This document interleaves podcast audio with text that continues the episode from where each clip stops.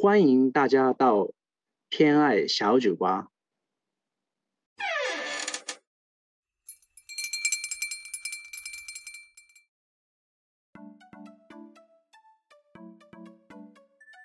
ヤンヤン3回好きはい。っていう 人、結構多いよね。なんか別に古典ラジオが、あの 嫌いとかそういうことじゃなくて、うんやっぱうん一時期すごい抽象度がもうあまりにも上がりすぎちゃって、うんあのうんメモしないとついていけないってはいいう。はい ながら聞きできないですよね。ながら聞きできないですよね。ながら聞きできなくて結構大変でしたね。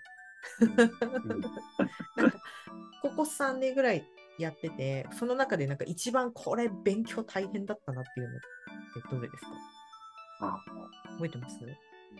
全部です。あ、でも全部。でもそれはそうですよね。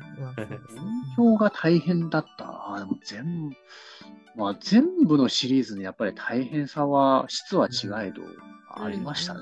ううんうんうんうんそうですね。マルクスは難しかった気がしますね。ああ。マルクスっていうか資本論が、資本論が、やっぱり、今はあんまり分かってる自信はないんですけどうん、それはやっぱり難しかったんですよね。うん結構あれですよね、そのまあ、実際にその座学で勉強するだけじゃなくて、先生方に聞きに行くみたいなのも、機会も増えた印象が勝手にこちらとしてはあるんですけれど、そのライジングの過程の中において、なん。かそういう機会って増えました？なんか先他の人に？その古典ラジオを、うん。あーあ、その古典ラジオを作るために、そういう有識者、いうまあ、その必要に応じて、あの、お話を伺いに行くっていうのはあります。うん増えて、うんまあ、そこまで頻繁にやってたわけではないですよね。ああうん、そうなんですね。そうですね。まあ、マルクス、そうですね。マルクスの時と、あとは、サラディン、サラディンの時にもおあ伺はいいして、はいそれぐらいですかね。うんうん、ちゃんとお話を伺ったのは。はいいやマルクス・エンゲルス面白かった、確かに。うんすごい印象的、あれも。うん対比するのがあるって面白いですよね。やっぱ歴史で、こそうのライですよね。バルでもいいし、うん。はい。同じ時代になんでこのタイミングでいるんだろうみたいな人たちがうんこう出てくるのがすごく面白いなってうん聞いてて思います。あのそうですよヒトラーねの時のガンジーとか。はいはいはい。うん。そうですよね。うん。神の采配みたいな感じに思いますね。わざわざ同じ時代にこの天才出てくるんだみたいな。最長と空海もすごいうん。うん感じるんですよね。なんでこの時代にわざわざこんな名前が残る人たちがね、うんうんほぼ同世代でいるのかってすごいなって思ってて、でそれをまあそうですよね。対照的に出して古典ラジオがまあお話ししてくれるのがまた 好きなんですけど。そうですよね。面白いですよね。マルクスとエンゲルスっていうか、まあ、マルクスの回はうん、割とその深井君がエネルギーはすごく入ってたっていう記憶がありますよね。あのなでか、謎のエンジンが彼かかって。なぜかというと、あ、もしかして本編の中で彼も言ってた、言ってたかな？ちょっとは忘れたんですけど、うん。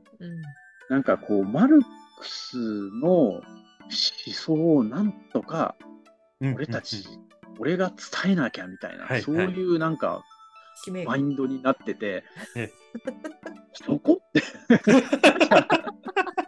そういうエンジン入入ったのっていうのを、うん。あの収録の帰り道で僕と室越さんが、あのうん一緒になった時にあの話してた記憶があります。はい そうなんですよ。なんかこう、マルクスの言ってることをもう世に伝えなきゃっていう、その、パッションに深井君が駆られてたっていううんのがうん思い出としてあります。へえそなんかうんそういうふうになんかスイッチ入るときってあるんですね、やっぱりね。なんか、うんうんうん。うんうん、そうですね。うん。のあのあのような、なんかこう、パ情熱的なスイッチの入り方ってなかなかないです。うん深井さん的にも珍しい。僕からは珍しい。僕から見ると珍しいうんように見えますね。まあ本人はそんなにそんなことないと言うと思いますけど。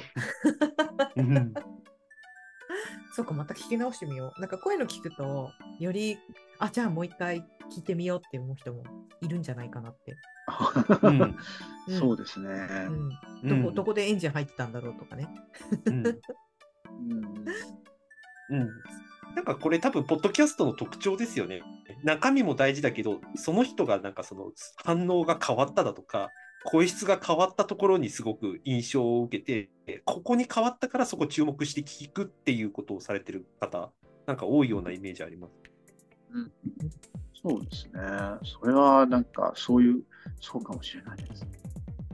まあ、そうかもしれないっていうか、僕、ポッドキャストをあんまり聞かないので、あんまりそういう、厳密にはそういう気持ちを十分に理解することはできないんですよね。正直に言うと。ラジオとか聞くんですか？聞かないです、聞かないです。うんあそうなんだ。なんかそういう、そういう音音声的なメディアにあまり触れないんですね、じゃあ。そうですね。基本的に僕はやっぱり文字、インプットの属性として、やっぱり文字の方が楽で、うん楽なんそう楽では頭に入るので、やっぱり音声は、あー必要に応じて、まあ、勉強したりとかするときに、まあ、YouTube とか見たりとかしますけど、ぱり音声はちょっと頭に、なんていうか、音声よりも文字の方が僕は好きですね。そうだ。もう一個聞いてみたいのが、あの、マイトさんも質問でもらってたんですけど、あの、古典ラジオ始める前に、ヤンヤンさんが勉強会をしてたっていう、はい、はい。なんか、ね、深井さんがちらっとおっしゃってたことがあったんですけど、なんかはい。40回ぐらいやってた。あれ合ってる、もっともっともっと。あ、もっともっと？もっとごめんなさい。もっと。なんかすごいたくさんやってたって聞いてて、それって、なんかどんなことやってたのかなっていうのをちょっと。ああ、そその、偉人講座っていう名前で、あの、はいはやってたんですね。あの、うん。1年に、あの、4回、えーそうそう、4人の偉人を取り上げて、うんで、その自分で勉強して、レジュメを作って、で、その、ゆうんその、Facebook で、知り合いの人をに声をかけて、こう自分が講義をしていくっていうえー、すごい。そうそうそうう、ん会場を借りて講義をしていくっていうのを、まあ、何年かやってましたね。もう、Spotify オリジナルですね、完全に。うんそうですね。そうですね。うん。まあ本当、こじんまりですよ。もうもううん。10人満たないぐらいの、いや、でもすごいです。そうそうそう、規模で、あの、うんずっとやってて、うん、やってましたね。その時に取り上げた偉人っていうことは人物ですよね。人物ですね。うん。その中でどんな人取り上げたんですか、まあ、覚えてるそうですね。まあ、本当は偉人、まあ本当全く古典ラジオと毛色が違ってて、もう偉人すげえだろみたいな、こううんしっかり学ぼうぜっていう風なスタンスだったんですね。なので割と結構、なんていうか、ポップな。こうポポップっていうか、その皆さんが偉人というふうに認知しやすいうん人たちを取り上げたんですね。まあ、例えば大久保利通とか西郷隆盛とか。秀光佐三とか、お聖おー、な徳聖るほど。徳聖徳太子、聞いてみたい。はいうん松永松永安左衛門ですね。おお、電力の鬼ですよね。電力の鬼。はい。はい。はいで吉田松陰もやりましたし、上杉鷹山もやりましたね。あーあ日本人が多いんですね。えー、あ、でも結果的に日本の人が多いですね。はい。うん、ヘレン・ケラーもやりましたよ。はい。ヘレン・ケラーもやりましたし、はい。孔明もやりましたね。まさに、まさにあれですね。Spotify オリジナルで。の前身みたいな感じですよね。古典ラジオの初期の時のネタもありますね、たくさん。うん神ですね戸とかであるんだったら。はい。ううんん、上杉鷹山もそうですね。上杉鷹山ですね。上杉鷹うんあ上杉鷹山も本当、ショート編でいつか取り上げてもいいですよね。うんおお、謎になんか日本人の経営者って上杉鷹山好きでます。好きですよね。そうですよね。製製品。製品ってイメージ。すごい。頑張って、なんかあれがなんか理想みたいな。そうです経営者、改革者の理想っていうはい。ふうに、あの、価値付け、価値を価値付けられてますよね。はい。それはやっぱ最近の話なのか、やっぱケネディ大統領でしたっけ？あれ。好き。あ、そうですよね。そうそうですよね。うんそこからなんですかね？上杉鷹山ブームっていうのは。うん、ですよね。うん、あれ、本当なのかどうか、ちょっと、あの、ファクトとしてちょっとわかんないですけどね。うんまあそうです一応その、そうそう、ケネデうィ。大統領の娘さんがなんかこう、自分の父はなんか上杉鷹山のことを私に話したみたいな記事を僕どっかで読んだ記憶があるんですけど、あ、うんうん。うん、うん。あのわかんないですよね。あうんそのすごくいやらしいかん、あの見方をすれば、リップサービスっていうことも考えられるじゃないですか。あーまあうんそうですね。うんはいはいはい。当時、そのケネディ大統領の娘さんは日本の確かアメアメリカ大使をされてたんですか？。うんうんはいはいはい。うん。あそうか。言われてみればそうだ。うん。でもう、ん。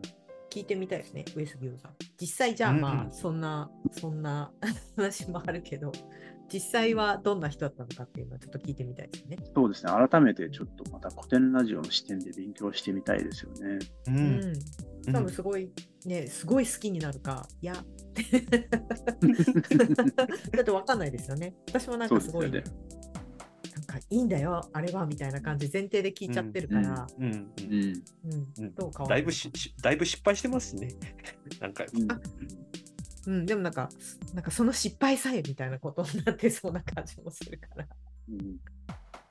うん、なんか姿勢が大事みたいな感じのイメージの人だから、どっちかっていうん私もそんなやったことの成功失敗っていうよりも、ううん。うんあり方みたいな感じですよね。そうそうそうそうそうそうそう。経営者としてそのトップとしてはこういうあり方がいいみたいな、なんか精神的な部分で結構使われてるイメージ、うん、確かに。ちょっと話が変わるんですけど、あのはい。ちょっとまあ古典ラジオのずっと話をしていて、少し毛色を変えたくて、ちょっと、はい。ヤンヤンさんのことを知りたいみたいな話をはいもらってるんですけど、はい。はい。こうちょっとね、私の準備があれだったんですけど、はい。一個、ちょっとこれ画面共有できるかな？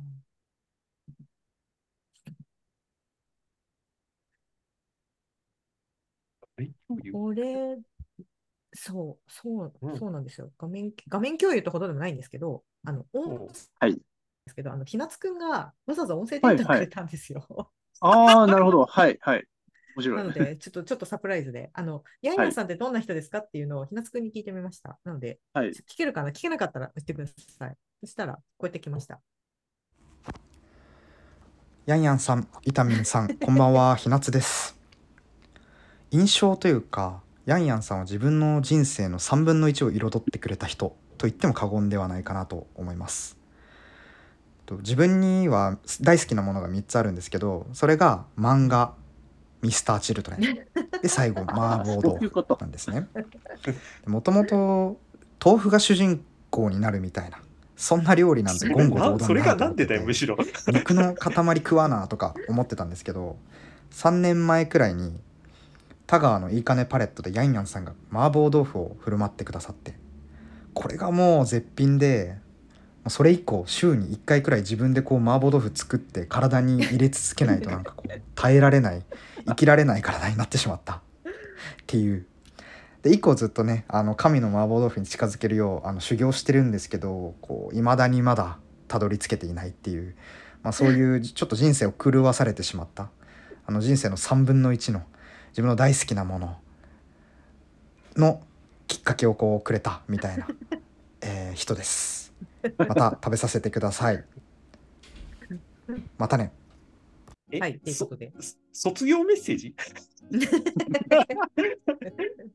で、あの、ひなつくんからいただいたんですけど、あの、麻婆豆腐を、なんか、この間、ちょっと、ひなつくんとお話しさせていただく機会があって、うんあの、この間、福岡のやんやさんのお家までうん行って、うんあの、麻婆豆腐を披露してはいも。らったって、はい。はい。聞きました。うんそうです、そうです。それでもうすごい美味しくてっていう。で、あの、すごいなんかひなつくんと会ったらなんか麻婆豆腐の話も私もなぜかするんですけどでなんか、うんヤンヤンさんの麻婆豆腐に近づきたくてなんかすごくはい一番似てるレシピは多分これなんですよって私レシピもらったことあるんですよ。へえはいはい。うんこれ多分これなんですよ。うんで多分豆板醤がちょっと違うんですよねみたいなすごい熱く語ってたっていう。なのですごいみんな気になってると思うんですけどその秘密のレシピっていつか公開されるんですか、ちなみに。秘密のレシピというよりも、あの、僕のその作ってる麻婆豆腐のレシピはネットで拾ったやつなんですよね。そうなんですね。はい。それをひなつくんにも共有してるはずです。あのあーだいぶ前に。はい。うんなんか、麻婆豆腐プロレシピみたいな感じで、普通にしたら、して、一番上に出てきたやつを、あの、作ってみて、うんまあいいんじゃないと思って、あの、今もそれで作ってます。でもなのでななんでなんかあのでもなんか自分とは違うってすごいずっと言ってたんですよ。えー、いや、それ多分気のせいだと思います。あれだけ麻婆豆腐毎日作ってたら、そのレシピ通りの味になると思います。そう。いや、それはあれでしょう、大義名分だけなんじゃないですか。そう言っといてまた食わしてくださいって言うためのネタなんじゃないですか、それ。味関係ないんじゃないうひなねつくんの思い出補正なんじゃないかなと。ああ、それは思い出 補正あり。深井深井さんもおっしゃってたじゃないですか。なんかうんあのヤンヤンが作ってくれるはい麻婆豆腐がもう一番うまいみたいな。言ってましたね。ううん僕がい僕がびっくりしてましたね。そのそんなに、だいぶあの時麻婆豆腐失敗してたっていうふうに僕は認識してますけど、美味しいって言ってくれたんですね。そう。なので、多分じゃあ、なんかあれかもしれないですけど、ちょっと一人歩きしちゃってるみたいな。いやー、そう、まあでも、ここまで深く捉えてくれたんだ、捉えてくるんだ、捉えてるんだ、受け止めてるんだっていうのが、僕も毎回こう、結構機会があるたびにうん。言われてますけど、うん。なんか、すごいですね。なんか多分、いや、もしかして僕がいつか、ひなつくんの麻婆豆腐を食べたときに、これうん絶対俺の麻婆豆腐よりもうめえわって感じるんじゃないかなと僕はあの想像してます。あ、そっか。弟子が、弟子が師匠に披露したら、もう超えてたみたいな。はい。はい。そう僕は料理は作るのが好きなんですけど、センスは正直ないと思ってます。そうなんですか？あの、やっぱ、あの、まあ作ってわかるんですよね。本当うに。んセンスって、ある料理のセンスある人っているんです。あの僕の身近にも結構何人もいて、うんうん、なんか、こう、本当、レシピとか見なくても、で、今まで作ったレシピ、作った料理でなくても、これとこれをこれを組み合わせたら、こんな味になるだろうなっていうふうに実際に作って、実際その味になって美味しいかったりするんですよね。それがセンスのあるうん人だというふうに僕は思ってるんですけど。僕はやっぱり、あの、作るのは好きなんですけど、あの、自分で何かアレンジを入れようとしたら、一気にまずくなるっていうぐらいのセンスしかないんです。だからこう、あ味が、これとこれを使えば、組み合わせれば、こんな味になるよっていうふうに、僕の場合は作ってみないと分かんないんですよね。でもセンスのある人ってもう頭の中でもうイメージが構築できるんです。そこがやっぱり違うなというふうに思ってますね。なんか私それで一個あの最近分かったのはあのなんかよく見てさこう冷蔵庫開けてああれとあれとあれで、あれ作るはい。っていうのってよく聞くじゃないですか。私はいそれずっとできなくて、ずっとできなくて私もセンスないんだってずっと感じてたんですけどうち母がすごい料理うまい人でもう母もマット見ただけでもう,、はい。もうあるもの全部。冷蔵庫の整理をしながら作るみたいなことがうんできるタイプなんですけど私、えー、と結婚してで料理をちゃんと毎日作るようにしてるんですけど、まあ、自分の健康のためもあってで、えー、と今結婚してちょっと7年ぐらい経って最近になってやっと冷蔵庫見て作れることが分かってきました。なので なんか作る量回数なんじゃないかなってちょっと最近思ってですよね。うん。それもあると思います。はい。うん経験値ですよね。そう、うん経験値。うんで、まあ、もともとね、そのサインセンスがある人たちは、その、なんだっけ、練習する量がもしかしたら少なくてもできるかもしれないけど。うん。ああ、そうですよね。うん。量も関係、まあ、おっしゃったように、経験値の差、圧倒的な差っていうのもあるだろうし、うん。あとは、あの、えっ、とですね、味覚とか収穫とかのう、ん。その、えっ、とね、敏感さが関係あると思ってるんですよね。僕は味覚、まあ僕、まあ食べるのはまあ普通に好きなんですが、うんやっぱり、えーっとですね、こうまあ、何回か経験があってですね、そのうん友人たちとそのい、まあ、ちょちょっとだけこうあのなんか上品なイタリアンだったり、フレンチはいはいはい。とか、あとはそのフレンチとかのシェフが出しているラーメン屋さんとか、うんうんああるあるある。いいまあ、うんない行ったことあるんですよね。はいはいはい。うんでやっぱりその、まあ、イタリアンだったらまあギリギリなんとかあの僕も美味しく食べれるんですけどだからフレンチとかとかのレベルになるとまあまあうまいっていうふうに僕が感じてたところそのすごくその味覚とか収穫のせんそのレベルに優れた友人たちはうんコメントの質とか味わいの深さが全然僕と違うんですよね。こんなに匂いとか、こんな味が実はここに潜んでいたってみたいなことを喋り出して、はいはい。これは俺は無理だなと思いましたね。ああ、うん感覚の解像度が違う。そうそう、解像度が違うんですよね。うん身近な例で言うと、やっぱり深井君とかはやっぱそうなんですよね。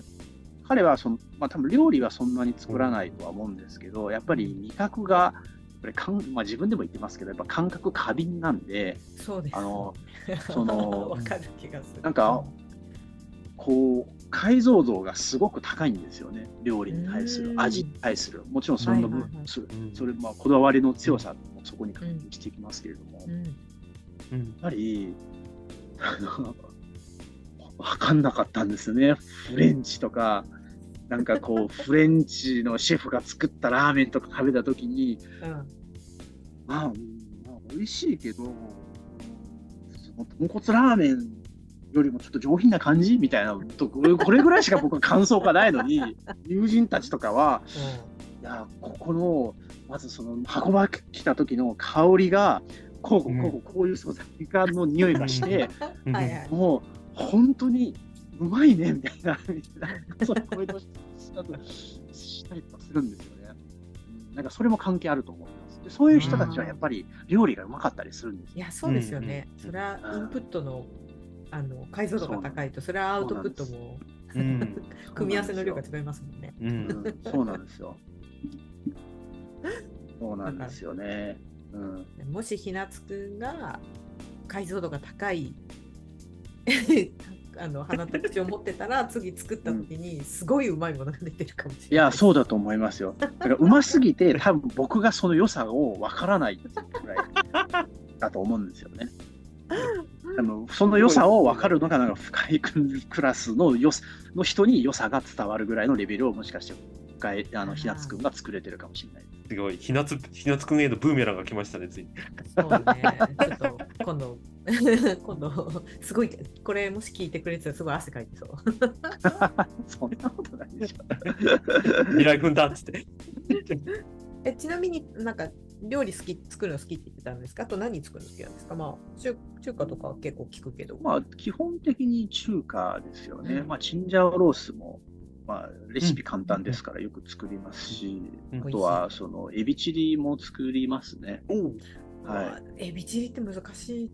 難しいんですよ。エビってそもそも難しい素材なんですよね。うんうんうんちょっとでも火入れすぎちゃうとタイヤみたいになるので、タイヤみたいな硬さになるので。そうエビチリってすごい難しいからもうお店でいいやと思っちうんゃう。でもやっぱ四川風が多いんですか？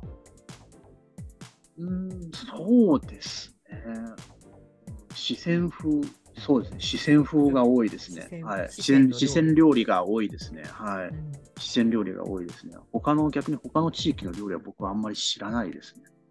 ちょっとちょっと違いますよね、北京あかんうん、多分かなり違います。関東とかだと、やっぱうん。出てくるもの全然が関東も違いますし、その中でもかなりいろいろ細あの多分細分化されてるんですよね。うんうん。そうですよね。広いそなう。みあもう見たこともない料理とか、見たこともない素材とかも使ってる料理とかもうん死ぬほど中華料理にありますから、うんね。わかんん。まだ全然あの多分中華料理は我々は知らないと思います。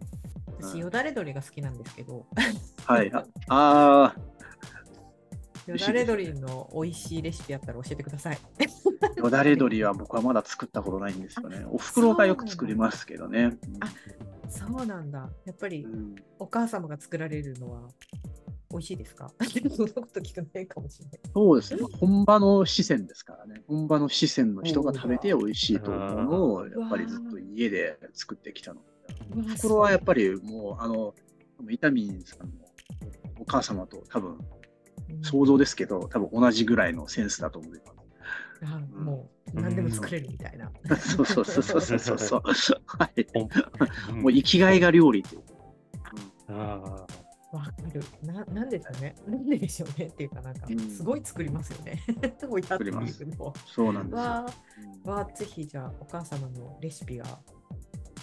やっぱりあの、よだれ鶏ってね、あの、タレの配合がすごい。ああ、そうですよね。うん。難しいですよね。お料理代うんも。ーお味をどのぐらい入れるのかとか、うんあると思います。はい。ね、うんぜひ作ったら教えてください。教えてください。そうですね なんか、あのイン、スタとか、インスタとか、まあ、ツイッターはあんまない、ない、ないかもしれないですけど、インスタとかで、その中国、中国のシェフだったりとか、中国のその料理研究家が動画とかけ結構上げてるんですよ。上げてるんはいですよ。はいはいはい。はいはいはいなんかそれをなんかこう参考にできるかな結構参考にできるものが結構多いですよ。ああ、そっか。確かに日本語でしかはい検索してないから、はい、結構中国、中華料理、中国人が作る中華料理のなんかこう、おしゃれ、おしゃれにまと、おしゃれに編集した動画とかがたまに流れてきたりするので、それをなんかフォローしたりとかすれば。そ。そういう見方をすればいいのか。はいっていうお料お料理談義と、はいうんとあと、あの、聞いてみたい夏の月の課題がすげえ上がるっていう。そうだね。ね時間がね、あれなんですけど、ちょっと聞いてみたいことがバババってあるんですけど、あのはい。アイアイドルの追っかけ 以前話したときに、あのはいえっ、と、乃木坂のアイドル、乃木坂のアイドル、乃木坂の乃木坂でしたっけ？なんかえっ、と、欅坂でしたね、そ欅坂の時は。結構よく聞いてましたね。はい。聞いてたって話をして、でそのはい後ツイッターで見てると、BTS? ああ、まあ、その、は、正直、その、欅坂も BTS も、なんていうか、その、はまり込んでるわけではなくて、うんうん。うん、なんかこう、たまにこう動画とか流してて、ああ、面白い曲歌ってんなっていうのをちょいちょい聞いてるような感じ。です。あーあと、アイアイドルはもう今聞いてないですけど、はい、うんうん。いや、そう結構聞いて、はい。聞いてるのかなと思って、あと何かあります、きあ聞いてる音楽ですか？う、ん、うん、聞いてる音楽ですと、あの、ビートボックスをよく聞きますね。へえ、あ、そうなんですね。ビートボックス聞いたりとかしてますね。日本人のビートボクサーでいうと、あの、 SO-SO とかですね。うんうんうんうももう世界的に今、アジアチャンピオンかな？っていううんはいはい、うん人がいて、あとはその、京都のそういうビートボクサーで、あの、あ名前忘れ、ど忘れした。あ正正吾っていう長長髪、おかっぱ長髪のボクサーがいてですね、うんあの、なんか、やば、やばいですね。だからそれもたまに聞いてたりとかしてます。はい。その前、宇多田ヒカルも好きっておっしゃってましたね。まあ、宇多田ヒカルは、はい、基本的にずっとコンスタントに、うんはい、ちょいちょい聞いてますね。そうそう、アイドルが好きっていうのをおっしゃってたのと、うんそう、BTS 好きだから BTS 聞いてるのかなってちょっと思ったんですよね。BTS はたまに、はい、あのー聞いてますね。うんうんうん。うんやっぱり普通に僕から見てばかっこいいいので、あ特にあのミュージックビデオとかもそうですし、あ、PV かっこいいですよね。うん、かっこいいですよね。うん。なんか見たりとかして、すげえな。声がすごい。うん。そう、なんかちょっとね、この、すごい個人的なことをパパパパって聞きたいなと思うんですけど、あと、はい。ヤヤさんに私が聞いてみたいことね、えっと、スラムダンクの映画見に行きました。あ、行きました、行きました。はい。あの前回話した時も、スラムダンクのはいお好。きだって話をしていて、ああ、はい、ではい。で、う言っちゃっていいのかな？大丈夫かな、まあ、映画の話は。えまあまあいいんじゃない？終わるから、そうか。うん三能線、三能線うんがアニメでやってないの残念だねって話をしてたから、うんうん。今回見てどうでしたっていうのちょっと聞きたいなって。ああ、よかったですよね。うんうんそうそう本当に良かったですよね途。中からずっと泣いてましたもん、僕も。私も途中からも、てかもう最初から泣いちゃっててね。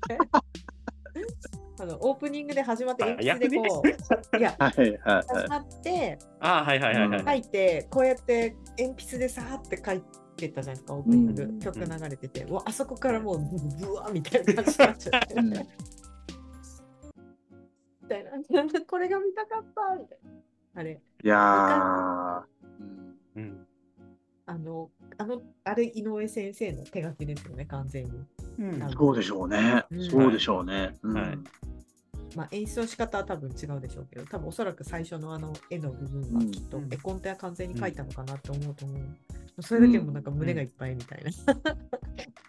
まあ、大ど真ん中の人にとっては、なんか、もうひ、なんか、悲願ですよね。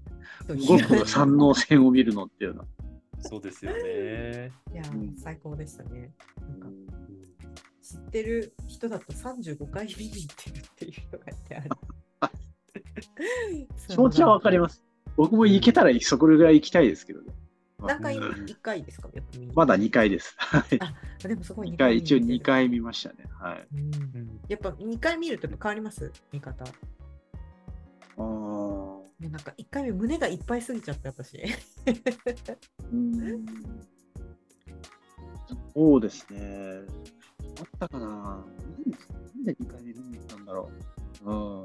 なんか、あもう多分今、伊丹さんと多分同じかもしれないですよね。やっぱ1回目は、なんか、おおみたいな。そうで、またんですよ。ってなっちゃって。あ、りょう、りょうたなんだ。あ音楽かっこいいみたいな。そうそうそう。もうそうあな、なんかドドキュメンタリーみたいな、なんか本当の試合みたいや、みたいな、それぐらいなんですけど、なんかじっくりちゃんとこう、なんか細かいその人のキャラの表情とか、うんなんか物語の運び方とか、うんこのシーンはもしかしてこういう意味で作ったのかなとか、みたいな、こう、なんていうか、着目しながら見たのが2回目なんでしょうね。うんうんここで山王は俺が倒すが入るんだとかそういうことを思ってみてました。ああ、そうですね。うん、そうですね。もう胸、そう、もう一回ですね。聞きたいうんな。あれは胸が熱すぎて、そうね、すげえ泣いちゃってる人が多かったよね。みんななん途中からもうハンカチみんな持ってるみたいな。うん 男女問わずみんな泣いてるってそいうう。と途中から僕もお泣きしてたもん、ずっと。うんそう胸が熱すぎてっていうのが。いやーあの感情移入しますよね。感情移入するし、やっぱあれが井上先生をやれなかったことなんでしょうね。そうですそねの多分なんか。10年前からの話は結構もらってたんですけど、納得のいくアニメーションが描けないから全部断ってたって言ってたから、うん。それがゴーしたっていうのはすごいですよね。ねうん、本当になんか技術的に書けるようになってきたからっていうのがきっかけ、決め手だったって本人はなんかのインタビそれは重要ですよね。はい。はい三能線ですからね。い。ものすごいハードル上がってたじゃないですか、だって。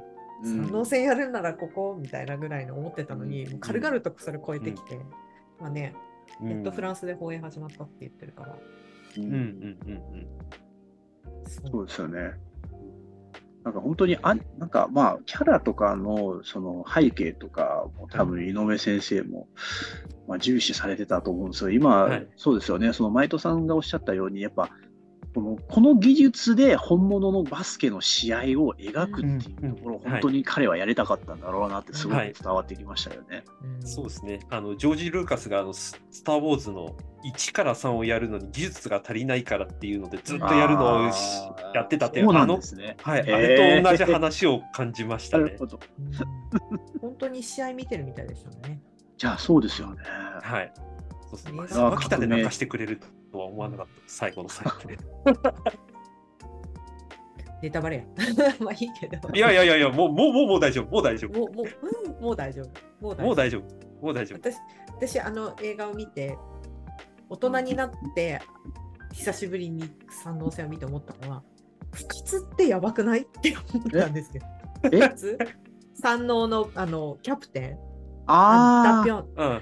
はいこいつ、実は一番やばいのこいつじゃないのと思って。もちろん、沢北もルカワもすごいけど、あれ、不活ってもしかして、ずっとリーダーやってるって、キャプテンやってて、実はこいつやばくないみたいな。そうねやばいそういう見方も深い見方ができるようになったという。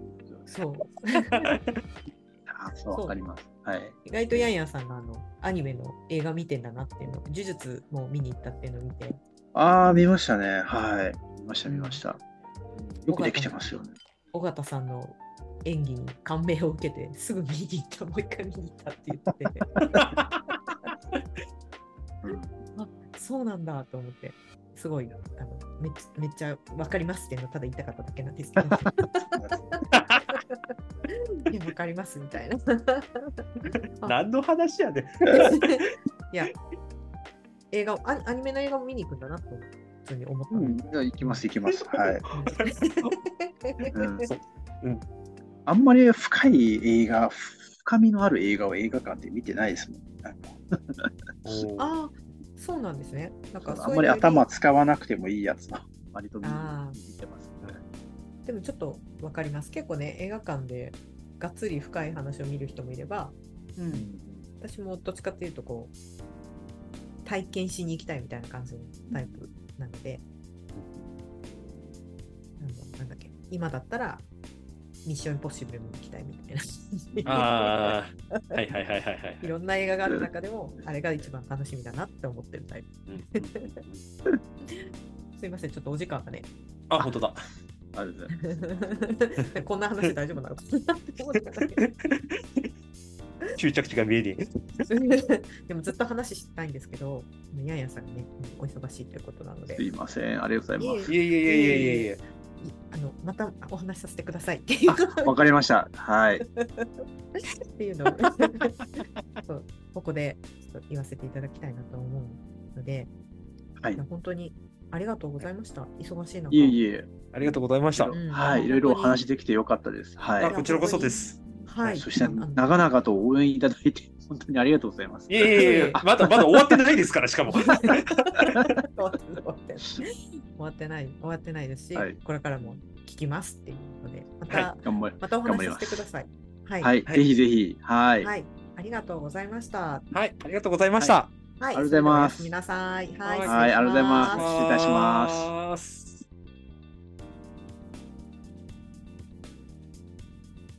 ご来店ありがとうございました。またお待ちしております。